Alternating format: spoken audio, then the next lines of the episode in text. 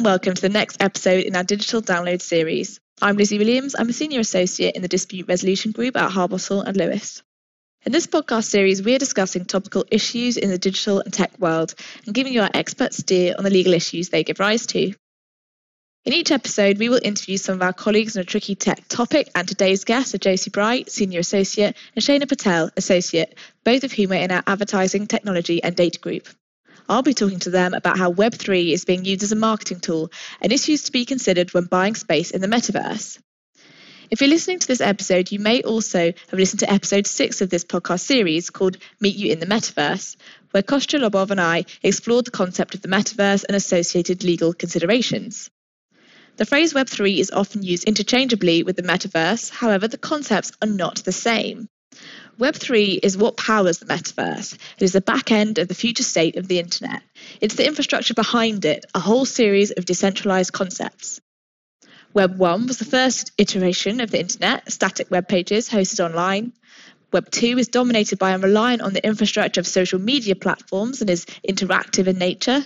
And Web3 could lessen the power or control of those platforms, as theoretically, since it's decentralized, users do not need to rely on the platform to interact with others.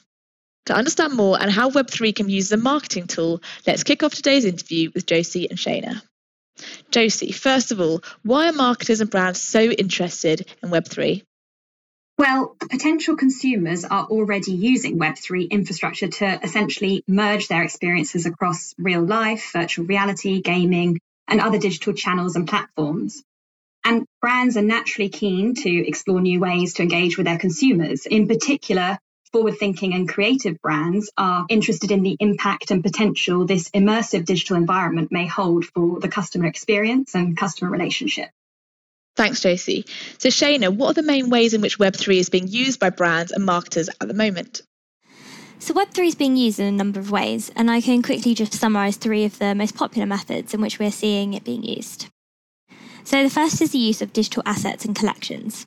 It's worth mentioning on the outset that the brands who are already exploring and creating projects connected to Web3 and the metaverse tend to be those with money to spend and those where creativity is an important part of their engagement with their consumers.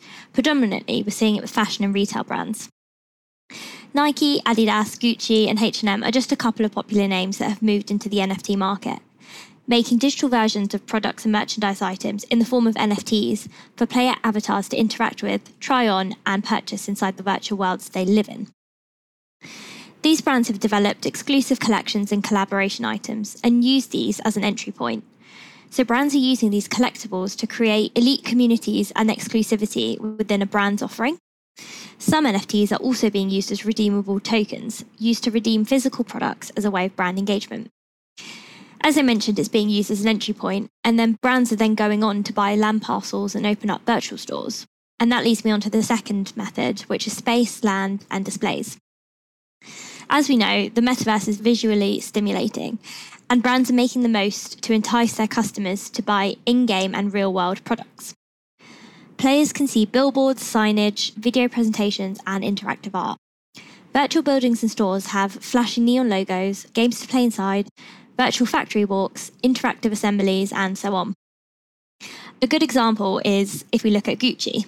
So, Gucci bought land in Sandbox to open online concept store Gucci Vault after it had successfully launched its NFT auction inspired by its fall winter 2021 collection.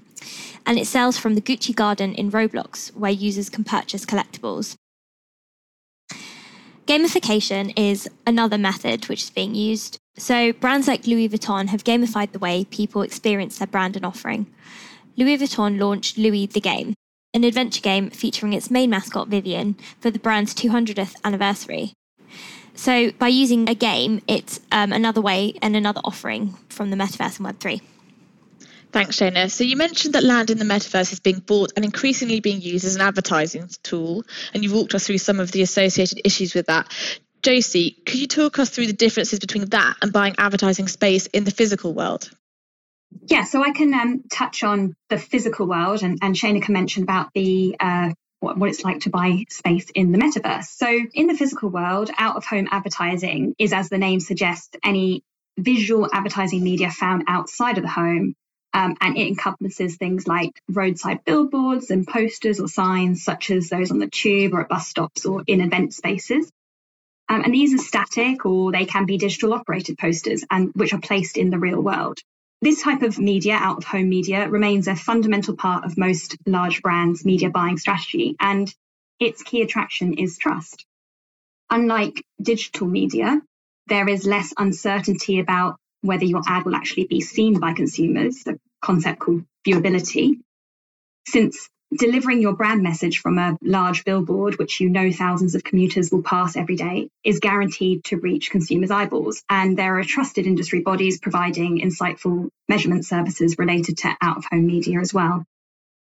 Of course, out of home advertising in the physical world is really well established with a network of out of home media owners who license these billboards and the like for advertisers to display their advertising on. And so there's no need for advertisers to actually buy physical space or land in the um, real world in order to advertise. Yeah, and this really differs from buying land in the metaverse. So, the rights acquired when purchasing virtual land are in most cases purely contractual in nature, or they're a mix of contractual rights and a limited license to use certain existing IP rights owned by the metaverse provider. In that sense, the position is not dissimilar to an end user license agreement, so a EULA, in which you might agree when purchasing or downloading an open world online video game, except the degree of sophistication of metaverse T's and C's is generally much lower at the moment. The platform T's and C's will generally govern the restrictions associated with the rights. So, for example, um, we can take a look at Decentraland and how they do it on their platform. So, users can purchase land within Decentraland via tokens. So there are two. The first is the MANA Mana ERC20 token that allows users to claim parcels of land and trade with each other within Decentraland. And the second token is the LAND Land, the ERC721 token, associating each land parcel's X and Y coordinates with a definition of a parcel's 3D scene, which makes up the larger metaverse. So this suggests that the purchase of land is the purchase of these tokens that allows for the access and use of the land itself. The Decentraland T's and C's state that all title and ownership rights over each piece of land, i.e., the related tokens, lie with its owner. So, this in turn suggests that ownership of the relevant tokens that allow access and use of the land is transferred to a purchaser on purchase of the tokens itself. The T's and C's also state that each landowner decides the content to be included in the land and may impose its own terms and conditions and policies, suggesting that the purchaser of land can impose their own T's and C's on visitors and exercise an element of control. At present, there is no formal legal recognition of virtual land within the metaverse. The concept of ownership itself, when it comes to virtual assets, is also elusive, inconsistent, and benefits from little to nothing in the way of regulatory protection. Thanks both. So, if advertising agencies are increasingly being asked to buy or considering buying advertising space in the metaverse, what are some of the key considerations they should have in mind? Yeah, there are a couple to flag here. Um, so, one of them is the ownership and IP rights, um, which is something that should be considered.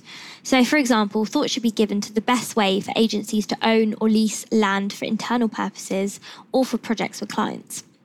Often the platform T's and C's state the IP ownership position and any related restrictions, which in turn might help to decide whether the client should buy the land themselves or whether it would be fine for an agency to do so and transfer the ownership.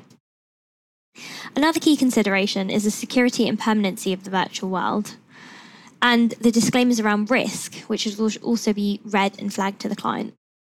Given that most suppliers' T's and C's contain disclaimers addressing availability and permanence or ability to continue to access and use the land, these should all be communicated to advertisers by their agencies, and the risk should be backed off in agency agreements with advertisers.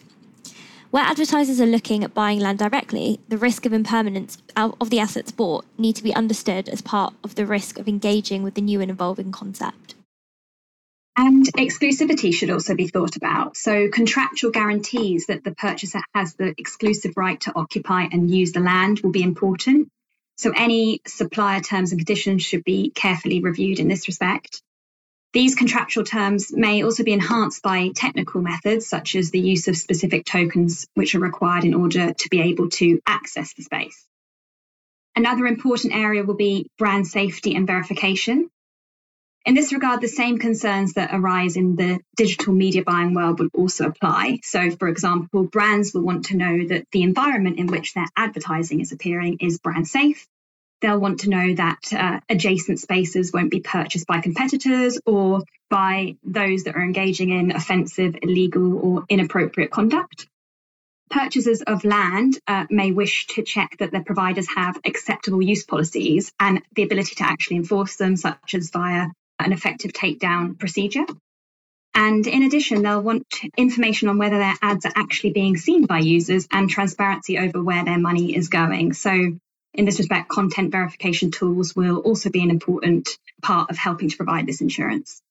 And finally, the ability to negotiate with providers should be considered. Large agencies looking at buying land for client campaigns or advertisers looking to actually buy direct may wish to approach providers to seek to negotiate bespoke terms, uh, which address some of the concerns mentioned so far. Some providers do allow for this. Where it's not possible, purchasers need to engage on the provider's standard terms and conditions, which are unlikely to offer all of the protections and safeguards required. And so this will need to be understood in advance. And in the case of agencies, they'll need to communicate this to their clients and ensure that their agreement backs off any associated risk in a way that agencies usually approach this, this issue when dealing with non negotiable third party terms, i.e., by providing that they will only be liable to the client to the extent that they can actually enforce and recover damages from the relevant third party. Thanks, Josie, and thank you both for that insightful walk through the intriguing world of advertising via Web3. Unfortunately, we're coming up to the end of our time slot for this episode. Thank you so much, Josie and Shana, for your time and insight. For further insights, please follow Harbottle and Lewis on Twitter and LinkedIn and join us for our next episode.